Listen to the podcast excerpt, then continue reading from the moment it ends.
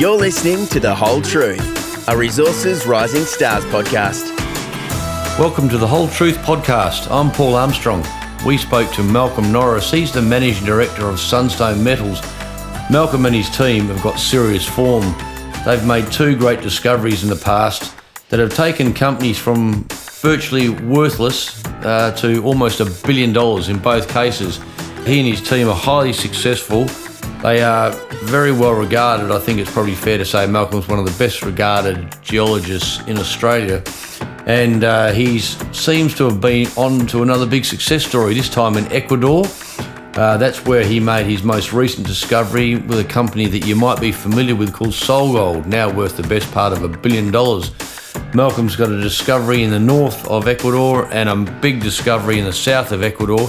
He takes us through what he's got. The company is pretty cheap, the shares are about three odd cents. Uh, Malcolm says that the market is undervaluing what he's got and he's determined to uh, show investors why he's onto another winner. It is a bit technical in part, so if you can wade through some of the geology, I think you'll really enjoy the chat. Malcolm, we're all watching for the cricket to start in England, mate, and uh, the Ashes, and uh, you're already on a hat trick, aren't you? yeah, that's right, um, Paul. Um, we're hoping to uh, deliver a couple of discoveries, in fact, in Ecuador in the short term. Um, the team has been involved in um, two previous discoveries. Um, and, you know, these things go back a long way. I mean, I've been working with Bruce Rohrlach um, since our days at WMC together back in the, uh, the mid to late 90s. Um, and so, you know, you develop a very good working relationship, but you also develop that ability to challenge one another. And discoveries only come from a team that can challenge one another and be really focused and uh, really understand what we're seeing. So, we're you, involved you, in the. You and Bruce found the one in, in, in Indonesia. And I can never pronounce the name of it. That was your first big discovery, wasn't it? Can you can you put me out of my misery and tell me what it was? How you say it? Yeah, yeah. So it was called Tujuh Bukit, which which means seven hills, and um, it was uh, it was a large porphyry uh, with a, an epitherm, so a large gold copper porphyry with an epithermal gold silver cap sitting over the top of it. So it was a, a phenomenal discovery with uh, contribution from a very large team of people. Um, it had been previously explored by a junior. Uh, we looked at those results. We liked what we saw. And so we continued the exploration beyond that. Um, and then we're also involved in, in the discovery of um, SolGold's um, Alpala deposit within the Cascabel project in northern Ecuador. Um, similarly, we looked at some early data that was generated by Cornerstone Capital, which was the Canadian junior that held the concession. And uh, we really liked what we saw. And, and, and we knew the Cornerstone people. This was a, a long term personal relationship that I'd had with some of the people at Cornerstone. So we liked what we saw in their early data. Uh, we signed the joint venture. Bruce Rohrlach planned all the drilling, and that led to a very significant discovery. So, having been there a couple of times, um, you know, I think that reduces the risk that is associated with exploration. And, and when you're onto a good project, it, it, enables you to, to move to discovery, hopefully in a in a more efficient path. And that's what we're trying to do at Sunstone, both yeah, in the north and the south. That that discovery of SolGold that you and your team made, it shows how much money can be made, doesn't it, out of exploration success? I mean, what's the market cap of SolGold now? Oh yeah, the market cap of SolGold. Um, I'm not exactly sure what it is, but it's it's seven or eight hundred million dollars um, Aussie. Um, but the, the the great examples. So Intrepid went from a 40 million market cap to 1.2 billion market cap in a period of about 18 months during the discovery. SolGold similarly, it was a combination of discovery and a combination of, um, uh, or that complemented by BHP and Newcrest going onto the register, and that really drove up the valuation. And it went from a 50 million British pound market cap through to um, you know, several hundred million uh, so, British pound market cap.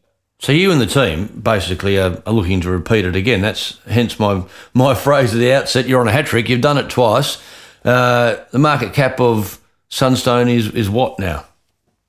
Yeah, our market cap is sort of moving between uh, 80 million and 100 million. Um, so it's it's it's very low. We would obviously argue that it's uh, undervalued, and um, you know we're we're looking to um, deliver a ten bagger here. You know we're we're not we're not about incremental increase because um, discovery adds so much value. Because discovery is very difficult. It's very difficult business. It's high risk, but it's very high reward. Yeah, it's it's uh, not for the faint-hearted, is it? But as you say, so you've done it. You and the team have done this twice before. What are some of the um, the similarities, if you like, at Sunstone now? You've got, in simple terms, take us through it, Malcolm. You've got two two projects, one in the north of Ecuador, one in the south of Ecuador, uh, and you've had some great results. We have. So let's start on the project in the south. It's called Bramaderos. Um, we've been exploring there. Um, since about 2017, um, and it's it's a cluster of porphyries. So so porphyries often occur in clusters. You know, it's it's not just a discrete deposit. Often you get three or four of these um, porphyries sitting together, and that's what we're seeing at Bramaderos. And there had been some historical drilling done there, so we knew that it was a porphyry style of mineralisation. We knew that it had the capability to deliver grades that were uh, most likely commercially viable. Um, so that got us off to a good start.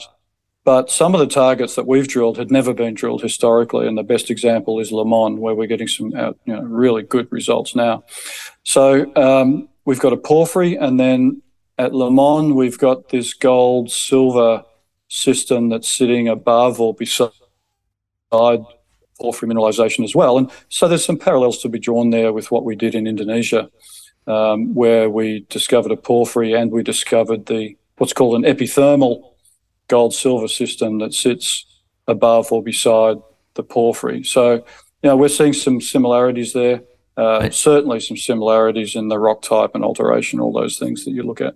And you've already got a whopping resource down there, haven't you? I mean, it's it's not it's not as though this is just early stage exploration. You, you know that you've already established gold and copper extensively, haven't you?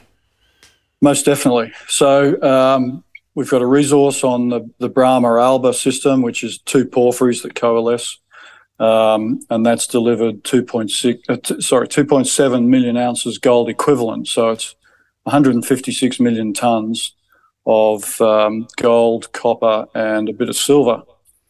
And that's um, that's porphyry mineralization that's at surface. So you can you can walk up the hill and look at your ore body. So you're on your you're uh, on your way to a 10 million ounce sort of uh, inventory, it would seem.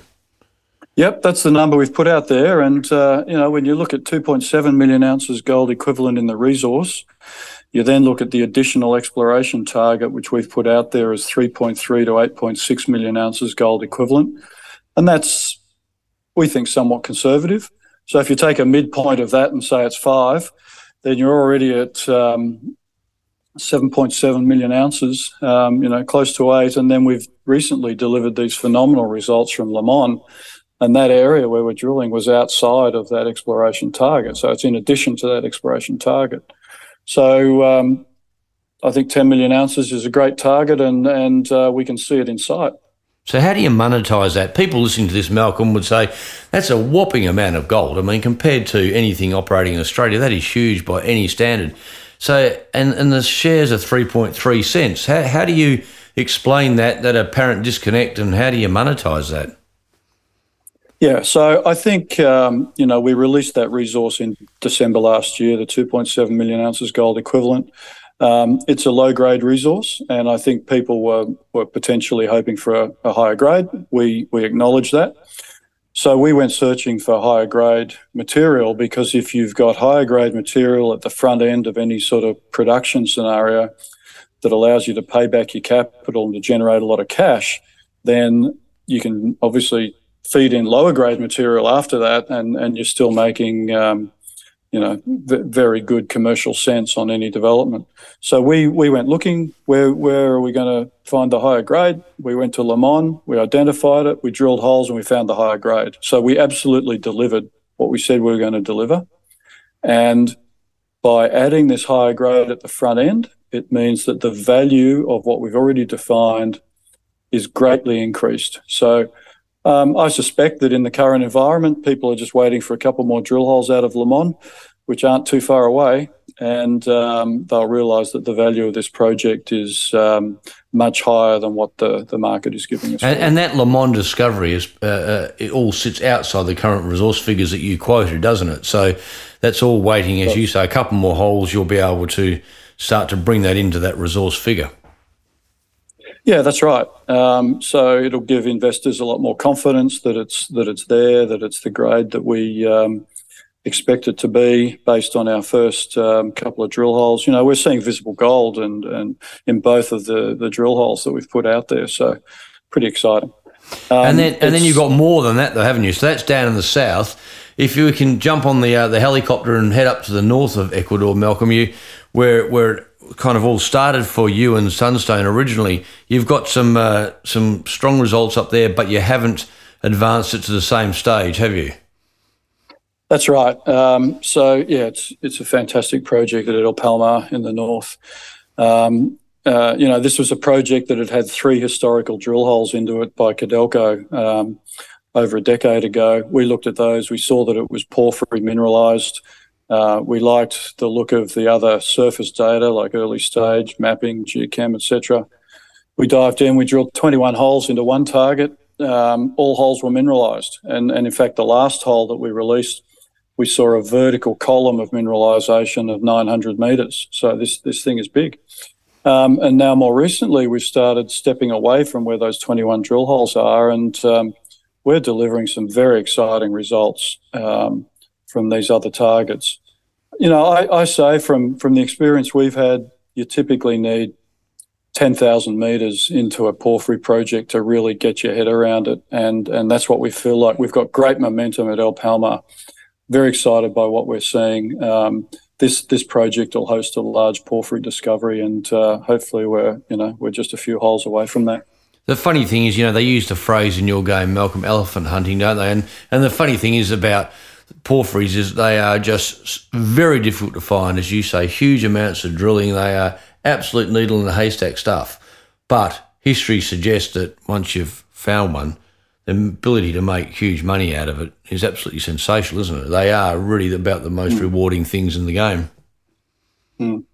Yeah, they are. Um, and, um, you know, you've got to have that right combination of, of near surface mineralization or or large uh, areas of mineralisation at a grade that accommodates underground development.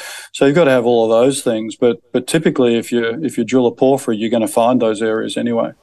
Um, look, there's a great example from our discovery in Indonesia, Tujuh Bukit, where one of the early holes drilled by a previous explorer missed the ore body by 100 meters, but the ore body was two kilometers by one kilometer in size. You know, you sort of look back and you think, how on earth do you miss it by just 100 meters? But they just didn't drill quite deeply enough. Um, so, you know, these are huge deposits, but uh, you've got to work hard to find them. And um, we're, we're now feeling very confident about the project in the north, project in the south, delivering really significant porphyry discoveries on both of them. And and the world is obviously the low hanging fruit in exploration has been taken. Taken the easy stuff's gone. Uh, the big boys of the world, you know, in North America, they're looking for major deposits, uh, you know, likes of the sorts of things you found in the south of Ecuador. Is there a risk here that basically Sunstone gets taken out before it gets to really prove to the world what a vast discovery or discoveries it's got? Is that, is that a, does that keep you awake at night? Um, yeah, it's it's definitely a risk. Um, we we we certainly are concerned about um, you know making sure that our valuation is appropriate for what we believe we've got, and um, so we try to communicate that to investors. Um, that's that's certainly something that may happen to Sunstone in the future, and we've just got to work hard at uh, making sure that our our shareholders and our investors are handsomely rewarded for for the uh, success that we expect to deliver. Um, these deposit types, um, as we've said at the outset, difficult to find. People are looking for them. People want them.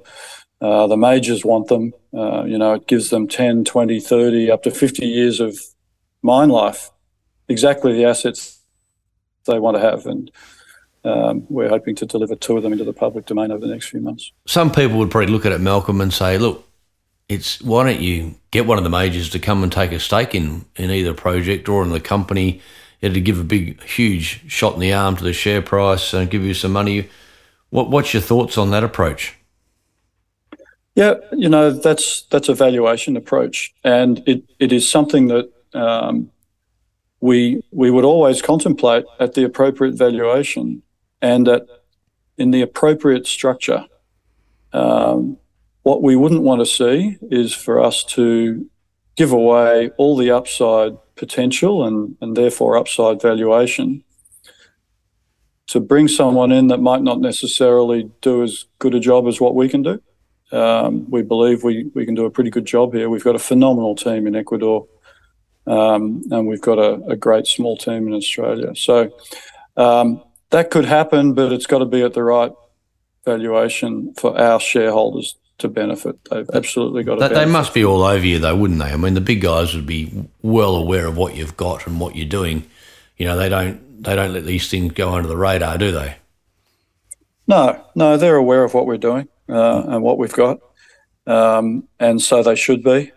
Um, their business development teams would would have their lists of opportunities, and um, we're certainly on them. So, uh, you know, we we put a lot of information out there. They've probably got a pretty good idea of uh, what's ahead of us, actually. So, uh, let's see what happens. Now, in a couple of weeks' time, you're coming over the Gold Coast to the Resources Rising Stars conference. Uh, I know you've been a few times in the past, so the people over there have followed the story, but it sort of feels that this year you're right at the witching hour. You've got some great results as you've just taken us through. But uh, what couldn't people expect to hear from you in a couple of weeks' time? You did allude a few minutes ago to the idea there's some more results coming. Um, could it be a bit of good timing for you? Or for investors, uh, shall we say? Yeah, for investors, great timing. Um, yes, between now and then, we'll have updates on on both El Palmar in the north and Bramaderos in the south. Um, it, it's great timing. You know, we've taken a lot of the risk out of, of both projects with recent drill results. Um, and I think that there's a pretty clear picture for investors to see what what what's ahead of them. So it's it's great timing. Um, you know, we're we're going to deliver some good results over the next few weeks. So I, am really keen to interact with investors and to, and to present at the conference. It'll be um, a really exciting period for us. You know, the track record of you and your team, Malcolm, means that you obviously know what you're looking for, and more importantly, you know what you see, um, and both in terms of the, what's coming out of the ground of the holes and and of the potential. Um, I know from having worked with you for a long time, you're, you're very measured and uh, almost understated about things. So to hear you being so bullish about both projects uh, is very, very, uh, very, warms the cockles of one's heart to hear the geologists with so much success behind them uh, talk so bullishly about something. So, so the uh, the presentation on the Gold Coast, I think, was absolutely fantastic. Um, I know we've had a few people already contact us asking when you're talking and the like. And if you can't make it to the Gold Coast, then people will be able to watch that online. So I'm sure you'll uh, you'll have plenty of uh, viewers when you stand up to talk. Thanks very much for joining us today, and uh, it's been great to have a chat. It sounds sensational what you're onto, and we'll be watching it and look forward to seeing you on the Gold Coast in a couple of weeks. Yeah, thanks, Paul. Yeah, a very exciting couple of weeks ahead of us, topped off by the uh, the conference. So can't wait to present. Good on you. Thanks, Malcolm. Thanks, Paul. You've been listening to The Hole Truth, a Resources Rising Stars podcast, produced by Resource Media, hosted by Paul Armstrong for Read Corporate. Please note that Read Corporate does not provide investment advice, and investors should seek personalised advice before making any investment decisions.